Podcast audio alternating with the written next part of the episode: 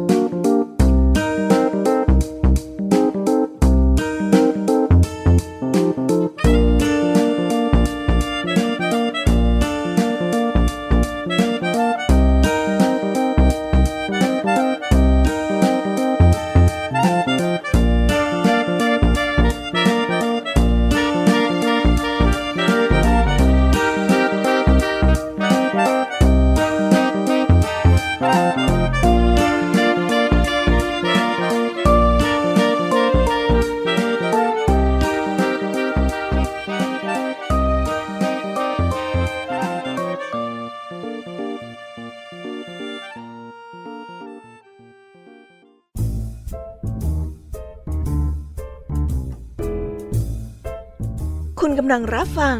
ไทย PBS Radio ต่อจากนี้ไปขอเชิญทุกท่าน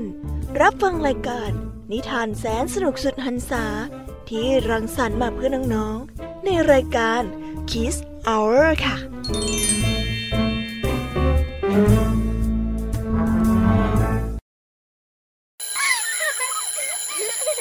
โรงเรียนเลิกแล้วกลับบ้านพร้อมกับรายการ Kids Hours โดยวัญญาชยโย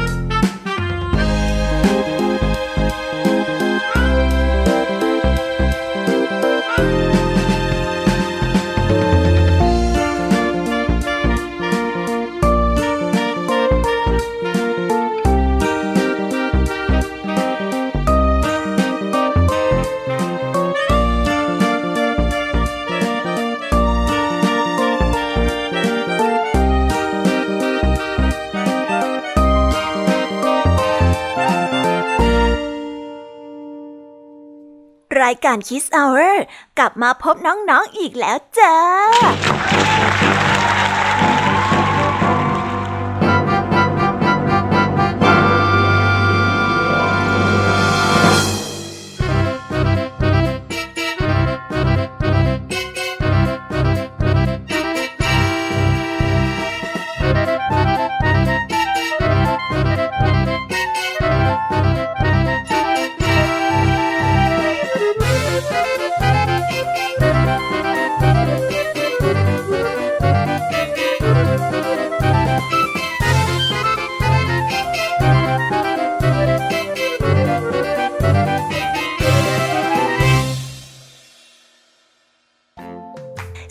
ค่ะน้องๆ วันนี้พี่แยมมี่และพ่องเพื่อน เตรียมนิทานมาเล่าให้กับน้องๆ ฟังกันอย่างมากมายอีกแล้ว มีใครกำลังรอฟังรายการ Kiss Hour อยู่บ้างไหมเอ่ย ใจจังเลยค่ะ ที่น้องๆหลายคนรอฟังรายการ Kiss Hour เพราะว่าพี่ก็รอมาเล่านิทานแล้วก็มาเจอน้องๆเหมือนกัน วันนี้เนี่ยพี่ยามีและพองเพื่อน มีนิทานมากมาย ที่มากระตุกต่อมจินตนาการน้องๆ ให้ตะลุยไปกับโลกนิทาน เริ่มด้วยคุณครูหายใจดี ที่นำนิทานเรื่องกาหลอกตัวเอง ที่พยายามจะชนะการแข่งขัน ในการที่เป็นพญานนกแห่งพรงภัย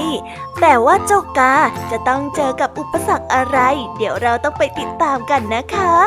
และอีกเรื่องของคุณครูไหวนั่นก็คือเรื่อง วัวหลายนาย ที่เล่าถึงเจ้าวัวเรื่องมาก ที่ชีวิตไม่ลงตัวสักที เลือกนั่นเลือกนี่ จนสุดท้ายนะคะ ก็ต้องเจอกับผลของการเลือกของตัวเอง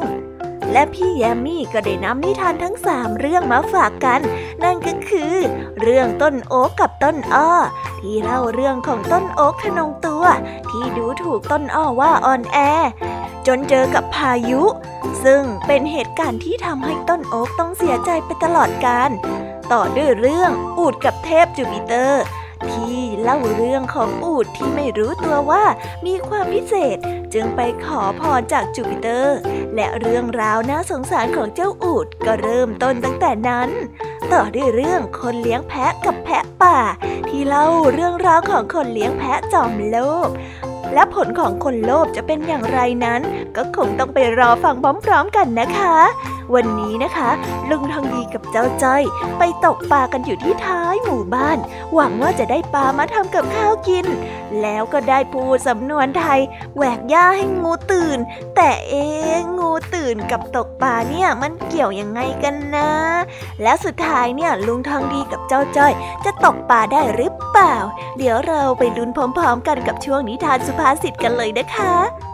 อะ และปิดท้ายด้วยนิทานพี่เด็กดี เรื่องหนูในหีบ ที่เล่าเกี่ยวกับเรื่องเจ้าหนูที่ไม่เคยเจอโลกกว้าง จึงคิดว่าที่ตัวเองอยู่นั้นดีอยู่แล้วและก็ดีที่สุด แต่พอมันออกมาข้างนอกเท่านั้นแหละค่ะ ก็ได้พบกับ เอเอพี่แยมมี่จะขออุ๊บไว้ก่อนดีกว่านะคะ แต่ว่าตอนนี้เนี่ยคงรอที่จะฟังนิทานสนุกสนุกจากพี่แยมมี่แล้วใช่ไหมล่ะ ถ้าอย่างนั้นนะคะ เราไปฟังนิทานเรื่องแรกจากคุณครูไหวใจดีกันเลย ไปกันเลยค่ะ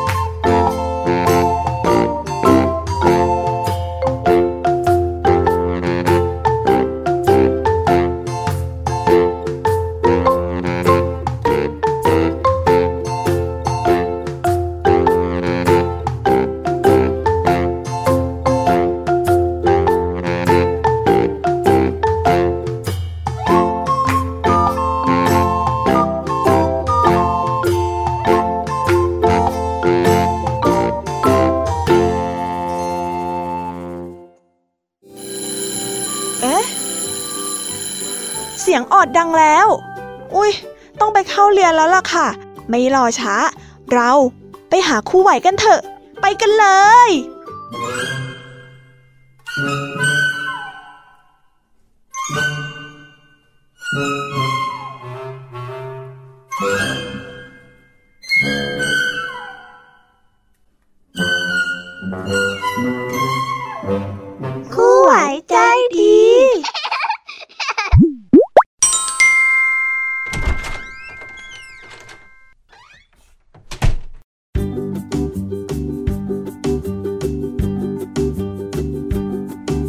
ดีค่ะเด็กๆ วันนี้เนี่ยก็กลับมาพบกับคุณครูไหวกันอีกเช่นเคยนะคะ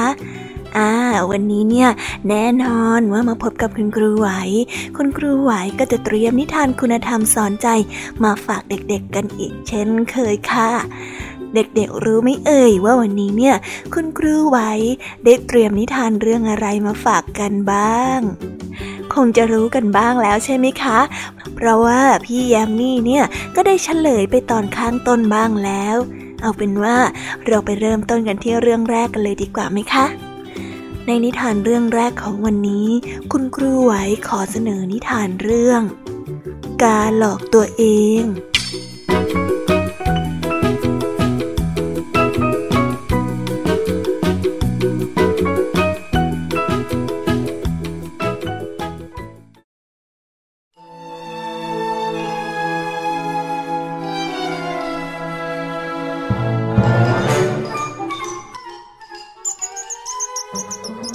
วันหนึ่ง เทพเจ้าป่าได้ประกาศว่าจะแต่งตั้งนกที่มีคนที่สวยงามที่สุด ให้ขึ้นรับตำแหน่งราชานก เมื่อข่าวได้แววไปถึงหูเจ้ากา เจ้ากาก็รู้สึกอยากได้ตำแหน่งนั้นมาก แต่มันก็คิดว่าคงจะเป็นไปไม่ได้ มันจึงพูดกับตัวเองว่าปะโถเอ้ย ขนของข้า ก็ดันสีดำสนิทจะมองยังไงก็ไม่สามารถหาความสวยงามจากขนของเราได้เลยนะเนี่ย เอ้ยจะทำยังไงดีนะเอ๊หรือว่าจะไปขัดผิวดีเอ๊หรือว่าจะไปย้อมขนดีนะเฮ้ยจะทำยังไงดีล่ะเนี่ย อ๋อข้านึกออกแล้ว ข้าจะต้องมีขนที่สวยงามให้ได้ ว่าแล้ว มันจึงเดินไปยังลำธารซึ่งพวกนกทั้งหลายมักจะไปอาบน้ำทำความสะอาดขนของตัวเองที่นั่น เมื่อนกเหล่านั้นบินกลับบ้านไปทั้งหมดแล้ว กาก็สังเกตเห็นขนนกหลากหลายสีที่นกตัวอื่นทำล่วงหล่นไว้ มันจึงเลือกเอาขนนกที่อันสวยๆผูกเข้ากับตัวเอง จนกลายเป็นนกที่มีขนที่สวยงามมากที่สุดในป่า เอ้ย ดูสิ ในที่สุดเนี่ยนะข้าก็มีขนที่หลากสีสัน มากกว่านกตัวใดๆในป่าแห่งนี้แค่นี้ตำแหน่งของพญานกจะต้องเป็นของข้าอย่างแน่นอน เฮ้ย รู้สึกมั่นใจ หล่อจริง ๆ เลยนะเนี่ย ยังไม่เคยเห็นใครหล่อเท่านี้มาก่อนเลยเหรอยังไม่เคยเห็นใครหล่อเท่าเรามาก่อนเลยต้องได้แน่แน่ต้องได้แน่แน่พญานก พญานก เมื่อวันแต่งตั้งราชานกมาถึง นกทั้งหลายต่างก็มาพร้อมหน้าพร้อมตากัน หลังจากที่เทพเจ้าได้พิจารณาอย่างรอบคอบแล้ว จึงได้ตัดสินให้เจ้ากาได้รับตำแหน่งราชานกไป ขณะที่เจ้านกตัวอื่น เมื่อเห็นขนของตนที่แปะอยู่บนตัวของเจ้ากาก็จำได้ และเกิดความสงสัย นั่นมันขนของข้านี่นา สีแบบนั้นเนี่ย มันขนของข้าชัดๆน่ะ นี่มันก็จริงนะ ดูสิ ยังมีหน้ากล้าไปรับตำแหน่งอีก นั่นมันขนของพวกเราแท้ใช่ใช่ข้าก็ว่าอย่างนั้นทำไมเจ้านกตัวนั้นมันถึงมีขนของข้า แต่ก็มีขนของเจ้าด้วย ใช่ใช่ข้าว่ามันต้องมีอะไรผิดพลาดแน่ๆ แล้วก็ผิดปกติซะด้วยสิพวกเราต้องทำอะไรบางอย่างแล้วล่ะ ไม่อย่างนั้นอะ เจ้ากาก็ต้องได้รับตำแหน่งแบบนี้ ทั้งๆทที่ขนมันก็ไม่ใช่จะสวย หลังจากที่เหล่านกปรึกษากัน มันจึงพากันรุมจิกตีเจ้ากา แล้วก็ได้ถอนขนเหล่านั้นออกจนหมดเผยให้เห็นขนที่แท้จริงของมัน ซึ่งบ่งบอกได้ชัดเจนว่า มันเป็นเพียงแค่นกกาตัวดำตัวหนึ่งเท่านั้น นี่ไง เจ้านกกาขี้โกง ขนที่แท้ของเจ้า มันมีเพียงแค่สีดำยังไม่พอ จิตใจของเจ้าก็ยังมืดบอดจ้องจะเอาชนะด้วยการโกงแบบนี้ มันใช้ไม่ได้เลยนะเจ้ากา เมื่อเทพเจ้าป่ารู้แบบนั้น จึงโกรธมาก แล้วได้ตวาดใส่เจ้ากาไปว่า เจ้ากา เจ้าบังอาจมากที่มาหลอกลวงข้า ข้าขอไล่เจ้าออกจากป่านี้ แล้วก็ห้ามกลับมาอีกเป็นอันขาด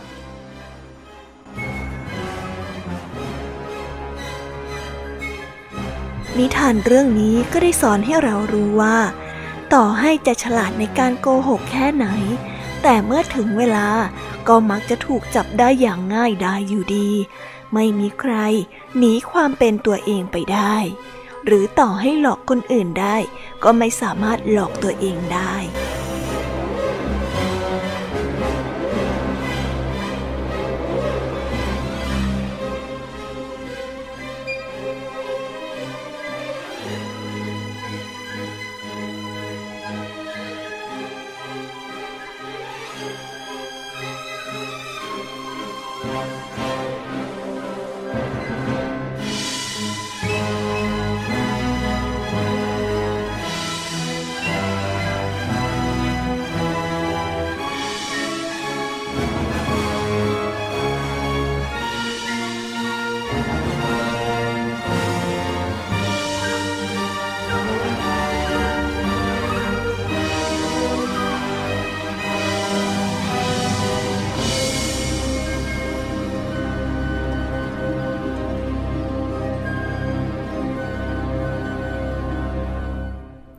เป็นยังไงบ้างคะเด็กๆสำหรับนิทานเรื่องแรกที่คุณครูไหวนำมาเสนอในวันนี้ สนุกกันนี้เอ่ยเด็กๆ อย่าทำเหมือนเจ้ากานะ เพราะว่าถ้าเราพยายามโกง หรือว่าพยายามโกหกใครเนี่ย สุดท้ายเขาก็ต้องรู้ความจริง ความจริงก็ต้องเป็นความจริงอยู่วันยังค่ำนะคะ เด็กๆ งั้นเราไปต่อกันในนิทานเรื่องที่สองกันเลยดีกว่านะ ในนิทานเรื่องที่สองเนี่ย พี่ คุณครูไหว ก็จะนะ คุณครูไหวขอเสนอเรื่อง วัวหลายนาย จะเป็นอย่างไรเราไปฟังกันเลยค่ะ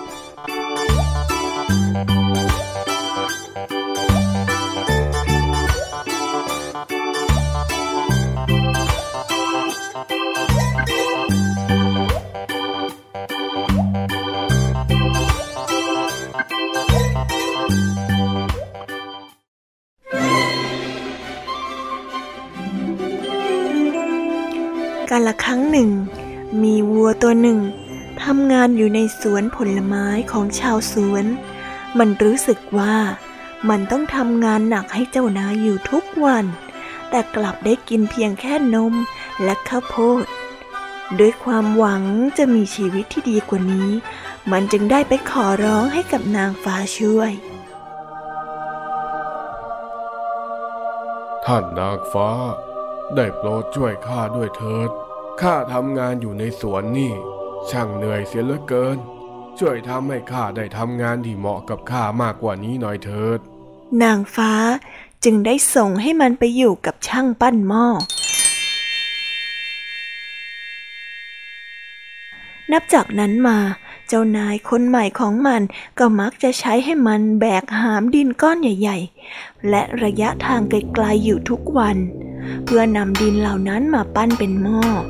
แต่อาหารที่มันได้รับนั้น กลับเป็นเพียงแค่ฟางแห้งๆและน้ำเพียงเท่านั้น คราวนี้เจ้าวัวจึงไปขอร้องให้นางฟ้าช่วยอีกครั้ง ท่านนางฟ้า ได้โปรดช่วยข้าด้วยเถิด อยู่ที่นี่ข้าก็ลำบากเหมือนเดิม ได้กินแต่ของที่ไม่อร่อย แถมยังทำงานเหนื่อยไม่คุ้มค่าแรงอีกด้วย ช่วยทำให้ข้า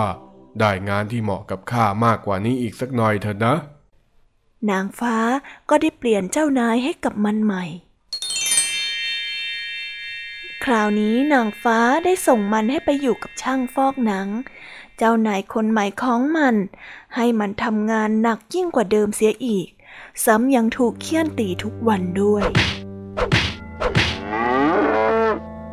ทำงานเร็วๆเข้า เจ้าวัวขี้เกียจ ถ้าแกเอาแต่เดินปวกเปียกแบบนี้ เดี๋ยวฉันจะเคี่ยนแกสักร้อยทีไปเลยเป็นไง เร็ว รีบลากของไปเร็ว นี่แน่นี่แน่ทำให้มันเกิดสำนึกได้ว่า ชีวิตตอนที่มันอยู่ในสวนผลไม้กับเจ้านายคนแรกนั้น ช่างแสนสบายยิ่งนัก ตอนนี้มันรู้แต่เพียงว่า หากมันไม่ยอมทำงานหนักเพื่อรักษาชีวิตของมันเอาไว้ มันก็คงต้องถูกถลกหนังไปฟอกขายเป็นแน่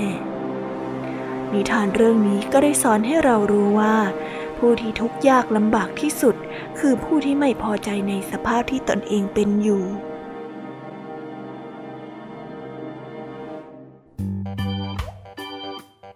เป็นยังไงกันบ้างคะเด็กๆสำหรับนิทานครูไหวในเรื่องที่สอง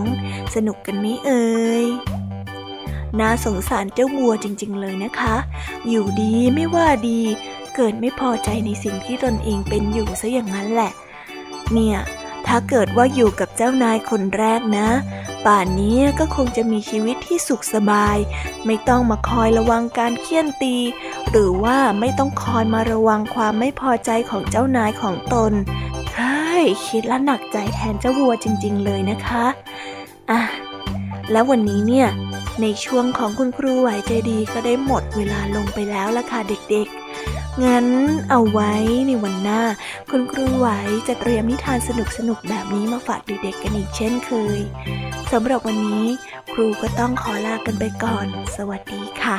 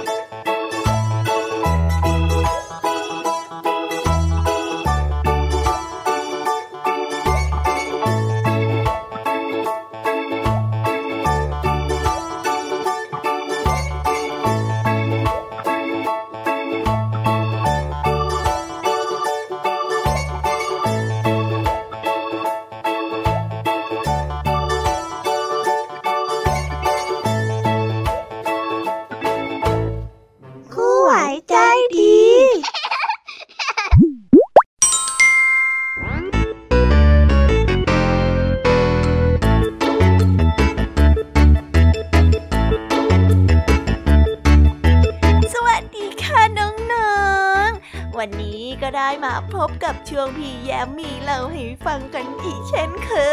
ยอุ้ยรู้สึกชอบจังเลยอะค่ะ เพราะว่าพี่แยมมี่เนี่ยอยากจะเล่านิทานให้กับน้องๆฟังจะแย่แล้วล่ะค่ะอุ้ยอะงั้นเราไปเริ่มต้นกันที่เรื่องแรกกันเลยดีกว่าไหมคะ เพราะว่าพี่ยามีเนี่ยอยากจะเล่าให้กับน้องๆฟังจะแย่แล้วนะนะนะนะนะเราไปเริ่มต้นกันที่เรื่องแรกกันเลย ในนิทานเรื่องแรกของพี่แยมมีในวันนี้ พี่แยมมีขอเสนอนิทานเรื่อง ต้นโอกกับต้นอ้อ จะเป็นอย่างไรนั้น เราไปฟังกันเลยค่ะ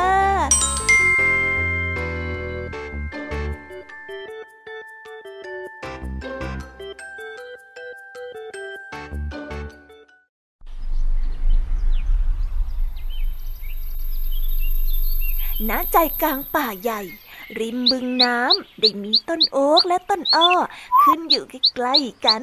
ต้นโอ๊กนั้นมีนิสัยที่โอ้อวด เพราะว่ามันเป็นต้นไม้ที่มีลำต้นที่ใหญ่ที่สุดในแถบนั้นโฮโฮโฮเจ้าต้นอ้อข้าละสงสารเจ้าเสียเหลือเกิน ดูสิลำต้นเล็กกระจ้อยร่อย ดูอ่อนแอปวกเปียก เพียงแค่มีลมพัดมา ก็โอนเอ็นไปตามสายลมแล้ว สู้ข้าก็ไม่ได้ ต้นใหญ่ สง่างาม มีร่มเงากว้างใหญ่ให้สัตว์ต่างๆ ได้มาอาศัย ส่วนเรื่องความแข็งแกร่งของข้าอย่าว่าแต่สายลมเลย ต่อให้เป็นพายุก็ยังทำอะไรข้าไม่ได้ ต้นอ้อไม่ต่อปากต่อคำอะไร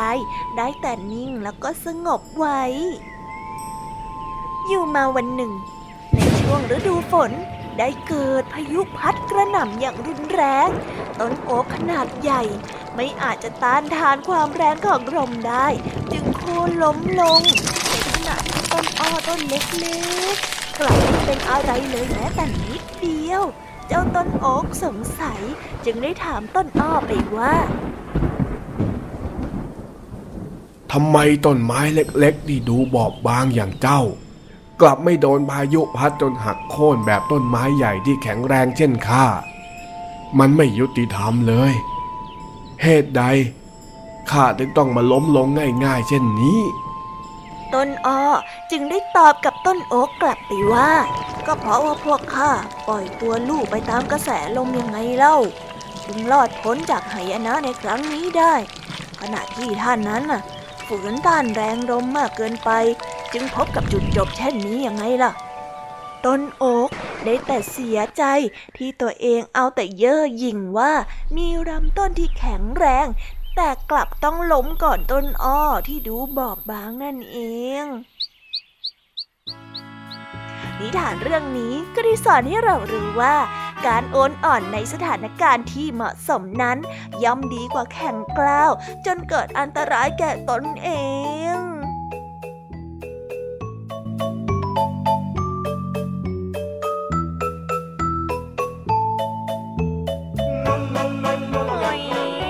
ว่าไปก็สงสารต้นโอ๊กเหมือนกันนะคะเนี่ยหืมอุตส่าห์มีลำต้นที่สูงใหญ่แล้วก็แข็งแรงมากๆเลย แต่ไม่น่าไม่น่าทำนิสัยเย่อหยิ่งเลยนะคะอืมสู้ต้นอ้อต้นเล็กๆก็ไม่ได้ เป็นยังไงล่ะ ความอ่อนน้อมถ่อมตนเนี่ยสุดยอดมากจริง ๆ เลยนะคะ พี่ยามี่ก็อยากจะให้น้องๆ เป็นคนที่มีความอ่อนน้อมถ่อมตนเหมือนกับเจ้าต้นอ้อด้วย ราะว่าความอ่อนน้อมถ่อมตนเนี่ย อยู่ที่ไหนก็มีแต่คนรัก อยู่ที่ไหนก็มีแต่คนชอบจำไว้นะคะน้องๆเฮ้ยอะงั้นเราไปต่อกันในนิทานเรื่องที่สองของพี่ยามีกันเลยนะคะ ในนิทานเรื่องที่สองของพี่ยามีในวันนี้ พี่ยามีขอเสนอนิทานเรื่อง อูดกับเทพจูปิเตอร์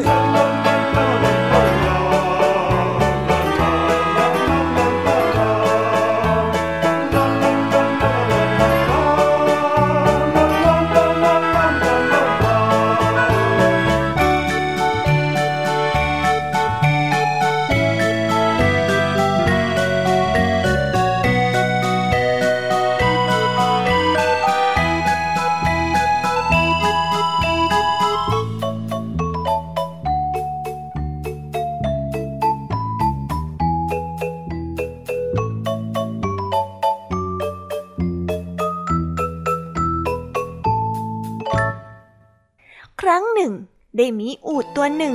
ซึ่งถูกสัตว์ต่างๆ เยาะเย้ยว่า เป็นสิ่งที่มีชีวิตที่อ่อนแอและไร้ประโยชน์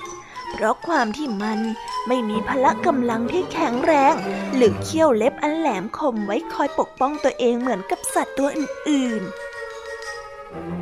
เจ้าอูฐจึงได้เดินทางไปหาเทพจูปิเตอร์ด้วยความทุกข์ใจ แล้วได้กล่าวขึ้นมาว่าท่านเทพจูปิเตอร์ ข้ามีเรื่องจะมาขอร้องเรียนต่อท่าน ได้โปรดฟังคำข้าด้วยเถิด ว่ายังไงหรือเจ้าอูดน้อย มีอะไรไหนลองบอกข้ามาสิทำไมท่านช่างลำเอียงถึงเพียงนี้ข้าไม่มีกรงเล็บที่แหลมคม หรือแม้แต่เสียงขู่คำรามที่น่าเกรงขามเลยแม้แต่น้อยข้าอยากให้ท่าน มอบอาวุธและความเก่งกาจให้กับข้าบ้างจะได้ไหม เมื่อได้ฟังอูดพูดแบบนั้น เทพจูปิเตอร์ก็รู้สึกไม่พอใจเป็นอย่างมาก เลยได้ตอบกลับไปว่า ข้าสร้างให้เจ้าเป็นผู้ที่มีความแข็งแกร่งที่สุดในทะเลทราย เจ้าจะรู้บ้างหรือไม่ ว่าบนผืนทะเลทรายนั้น ไม่มีใครจะแข็งแกร่งทนทานไปได้มากกว่าเจ้า แต่เจ้ากลับไม่เห็นคุณค่าของมันอย่างนั้นหรือ อูดก็ยังคงยืนยันคำเดิมว่า ต้องการที่จะมีพละกำลังและอาวุธที่ร้ายกาจเทพจูปิเตอร์จึงได้กล่าวว่าเจ้าอูดไม่ ข้าไม่ต้องการแข็งแกร่งเพียงแค่ในทะเลทราย ข้าอยากแข็งแกร่งในทุกๆทที่ ท่านต้องจัดการให้ข้า ถ้าสิ่งนั้นคือความปรารถนาของเจ้าแล้วก็ ข้าจะเสกไอ้หูของเจ้าเล็กลงเพื่อว่าเจ้า จะได้ไม่ต้องได้ยินเสียงดูถูกที่ไร้สาระของสัตว์ตัวอื่นอีกต่อไปไงล่ะ แล้วเทพจูปิเตอร์ก็ได้เสกให้เจ้าอูดกลายเป็นสัตว์ในแบบที่เราเห็นกันทุกๆวันนี้นั่นเอง นิทานเรื่องนี้ก็ได้สอนให้เรารู้ว่า ควรพอใจในสิ่งที่ตนเองมีอยู่ และไม่ควรมองข้ามความพิเศษของตนเอง เพราะว่าทุกชีวิตเนี่ยล้วนแล้วแต่มีความพิเศษในตัวของตัวเองทั้งสิ้นค่ะ มล่ะคะน้องๆ การที่เราภูมิใจในตัวของตัวเองนั้นเนี่ยมันสร้างความมั่นใจ แล้วก็สร้างความภาคภูมิใจให้กับตัวเราไม่มากก็น้อยเลยนะคะ เพราะว่าถ้าเกิดว่าเราไม่ภูมิใจในสิ่งที่ตนเองเป็นอยู่แล้วเนี่ย ก็จะเกิดความเดือดร้อน เกิดความทุกข์ใจห่อเหี่ยวไม่มีกำลังใจที่จะสู้ต่อนั่นเอง เอาเป็นว่าน้องๆของพี่ยามีต้องมั่นใจแล้วก็เชื่อมั่นในความสามารถของตนเองนะคะ ว่าแต่ว่าเราไปต่อกันในนิทานเรื่องที่ 3 ของพี่แยมมี่กันเลยดีกว่าไหมคะ ในนิทานเรื่องที่ 3 พี่แยมมี่เนี่ย พี่แยมมี่ขอเสนอนิทานเรื่อง คนเลี้ยงแพะกับแพะป่า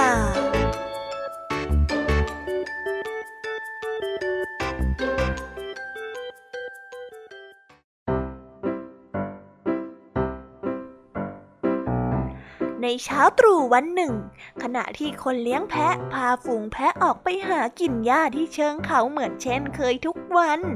เมื่อเขามาถึงยังเชิงเขา ฝนก็ได้ตกลงมาอย่างหนัก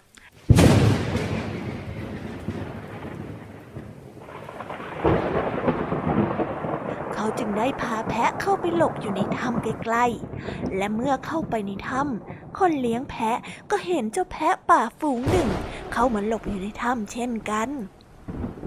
คนเลี้ยงแพะอยากที่จะนำแพะเหล่านั้นกลับไปบ้านด้วย จึงคิดวางแผนในใจว่า เจ้าแพะพวกนี้ เดี๋ยวข้าจะเอาเจ้ามาไว้ในฝูงของข้าให้ได้ ทีนี้พอมีแพะมากขึ้นข้าก็จะขายแพะ แล้วก็ได้เงินมามากมาย เอาละจะรวยกันแล้วทีนี้ แกเสร็จข้าแน่เจ้าพวกแพะป่า จากนั้นเขาได้นำอาหารที่เตรียมมาให้แพะเหล่านี้ กินจนหมด ขณะที่ฝนก็ไม่มีท่าทีว่าจะหยุดตก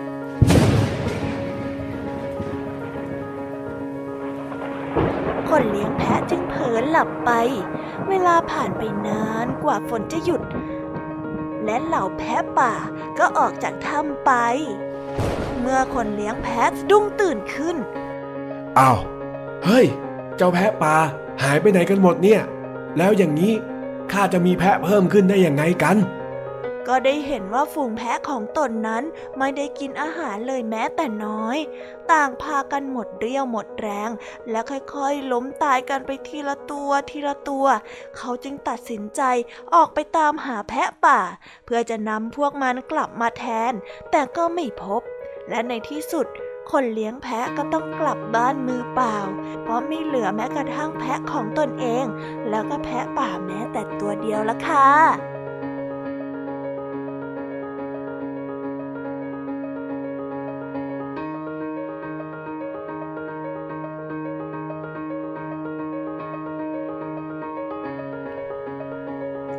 นิทานเรื่องนี้ก็ได้สอนให้เรารู้ว่า หากไม่พอใจในสิ่งที่ตนเองมีแล้วเนี่ย ก็จะเข้าสำนวนไทยที่ว่า โลภมากลาภหายนั่นเองล่ะค่ะ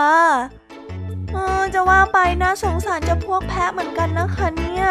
เป็นเพราะว่าเจ้าคนเลี้ยงแพะนั่นเองที่อยากจะได้แพะป่ามาเป็นของตน จึงล่อเอาอาหารไปให้เจ้าแพะป่าจนหมดอืมนิสัยไม่ดีเลยอะ ยมมีจบนิทานทั้งสามเรื่องไปแล้วหรอเนี่ยเพิ่แค่แป๊บเดียวเองอะโอ้ยยังสนุกอยู่เลยอะค่ะเด็กๆ แต่ว่าตอนนี้ลุงทองดีกับเจ้าจ้อยก็ได้มารอพวกเราอยู่แล้วงั้น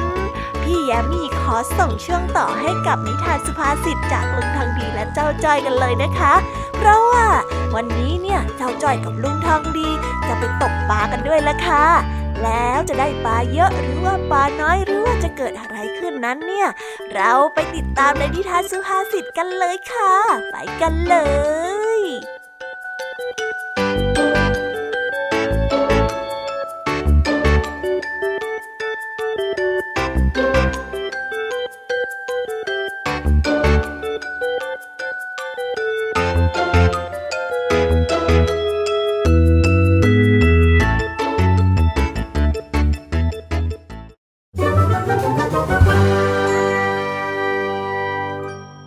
นิทานสุภาษิต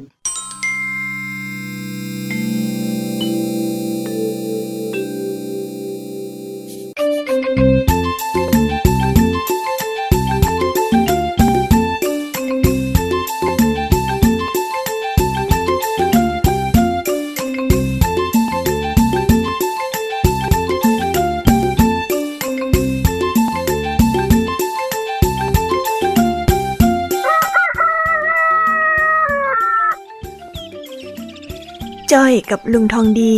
กำลังนั่งตกปลากันอยู่ที่ริมสระใหญ่แห่งหนึ่ง ที่ท้ายหมู่บ้าน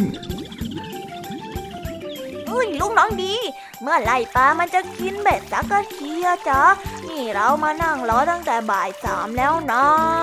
จนเนี่ยจะค่ำแล้วด้วยยังไม่มีวี่แววว่าจะเห็นปลาติดเบ็ดสักตัวเลยลุงท้องดี ติดติดติดติดติดติดติดใจเย็นๆสิว่าไอ้จ้อย ตกปลาเนี่ย ก็เหมือนนั่งสมาธินั่นแหละ จิตใจต้องจดจอ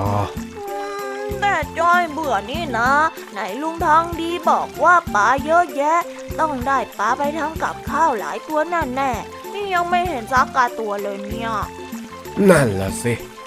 ทำไมไม่เห็นจะมีปลาเลยนะ สมัยที่ข้าเด็กๆเนี่ย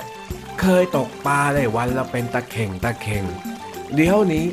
นานๆที จะแวะมาตอดเบ็ดสักตัว มันหายไปไหนกันหมดเนี่ยขนาดนั้นเลยแหละจ้ะลุงโอ้ถ้าสมัยก่อนปลาเยอะขนาดนั้นก็ไม่ต้องรอนานแบบนี้แล้วสิจ้าลุง ใช่แล้ว สมัยก่อนเนี่ยนะ อะไรก็อุดมสมบูรณ์ แต่เดี๋ยวนี้ ชาวบ้านเริ่มทิ้งขยะลงแม่น้ำกันบ้าง ปล่อยสารเคมีลงแหล่งน้ำบ้าง จับปลากันด้วยวิธีประหลาดประหลาดๆบ้าง มันก็เลยไม่ค่อยจะเหลือปลายังไงล่ะเจ้าจ้อยอ๋อ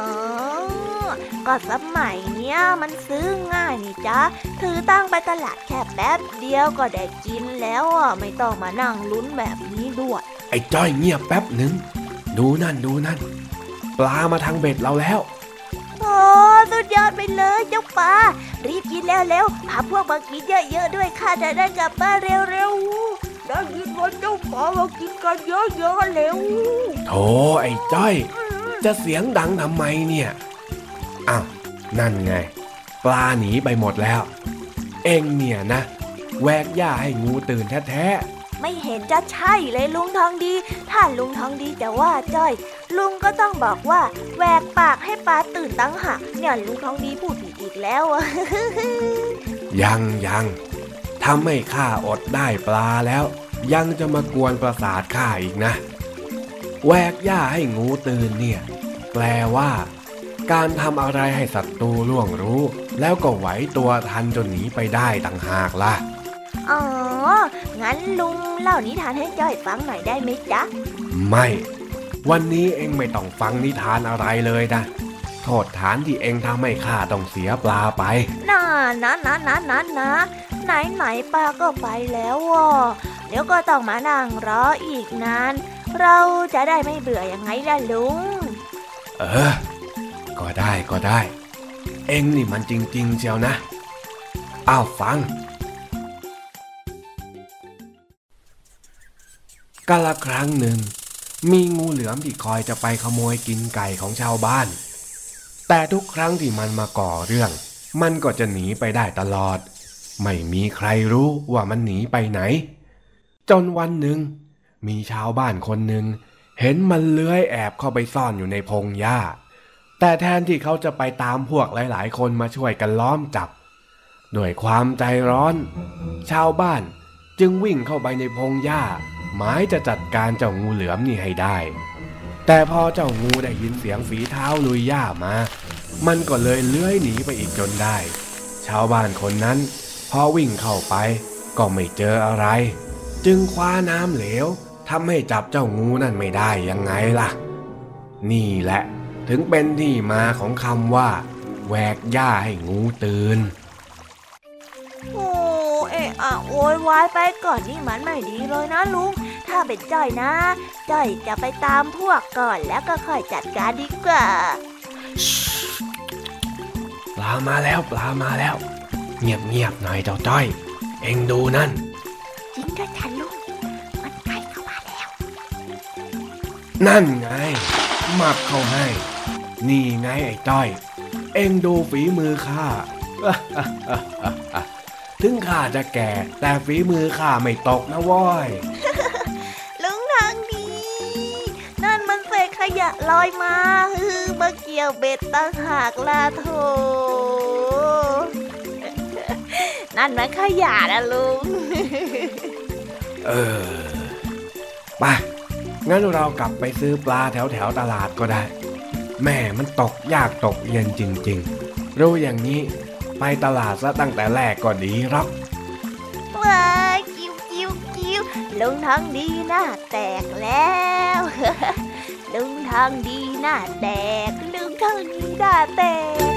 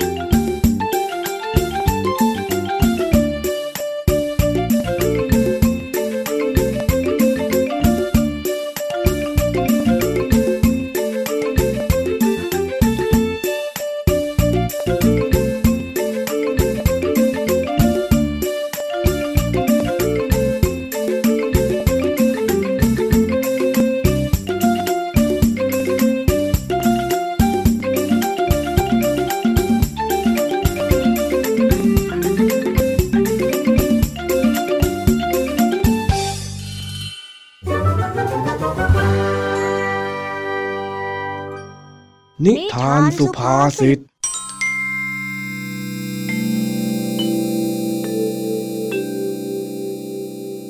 แหมแหมแหม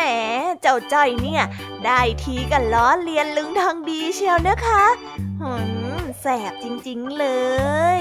เป็นยังไงล่ะสำหรับวันนี้ เด็กๆก็ได้รู้เกี่ยวกับคำว่าแหวกหญ้าให้งูตื่นกันไปแล้ว และนิทานช่วงต่อไปก็คือช่วงพี่เด็กดีจากทางบ้าน มาดูซิว่าวันนี้เนี่ยพี่เด็กดีได้เตรียมนิทานเรื่องอะไรมาฝากเด็กๆกัน งั้นเราไปต่อกันในช่วง นิทานจากพี่เด็กดีจากทางบ้านกันเลยค่ะ ไปฟังกันเลย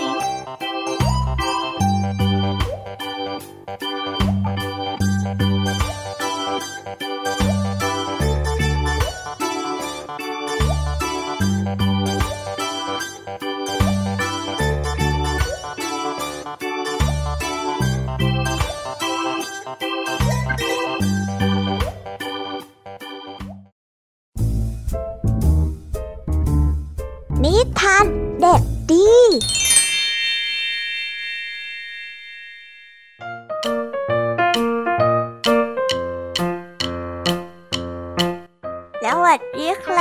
วันนี้ก็มาพบกับพี่เด็กดีกันอีกเช่นเคย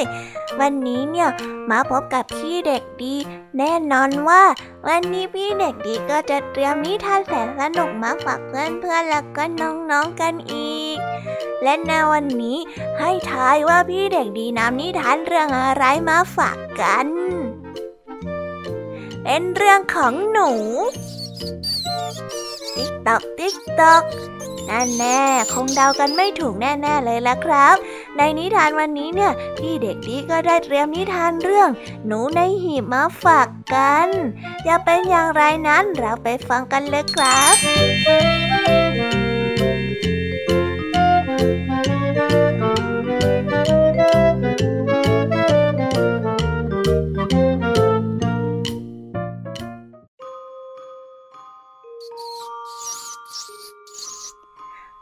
ครั้งหนึ่ง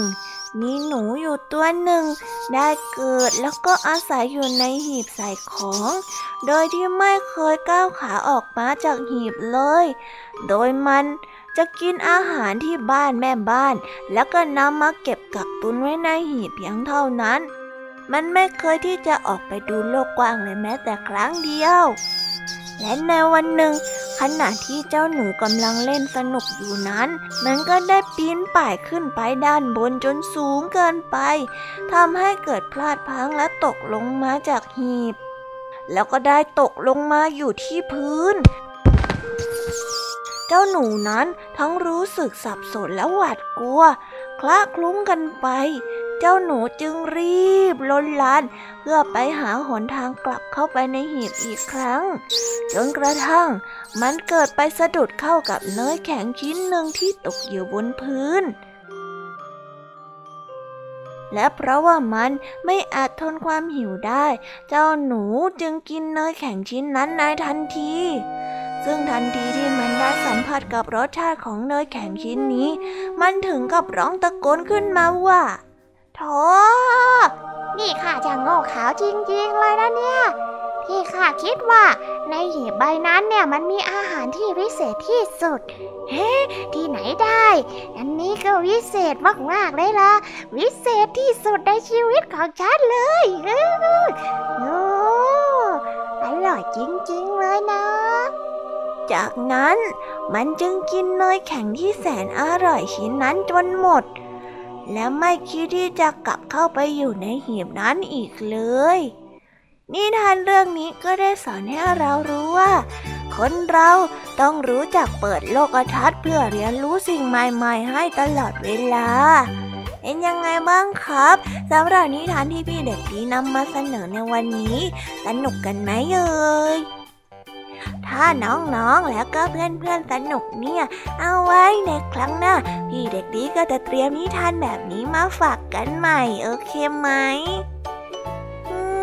สำหรับวันนี้นิทานในช่วงพี่เด็กดีก็หมดเวลาลงแล้ว งั้นเอาไว้พบกันใหม่ในวันพรุ่งนี้นะสำหรับวันนี้พี่เด็กดีต้องขอตัวลากันไปก่อน สวัสดีครับ บ๊ายบาย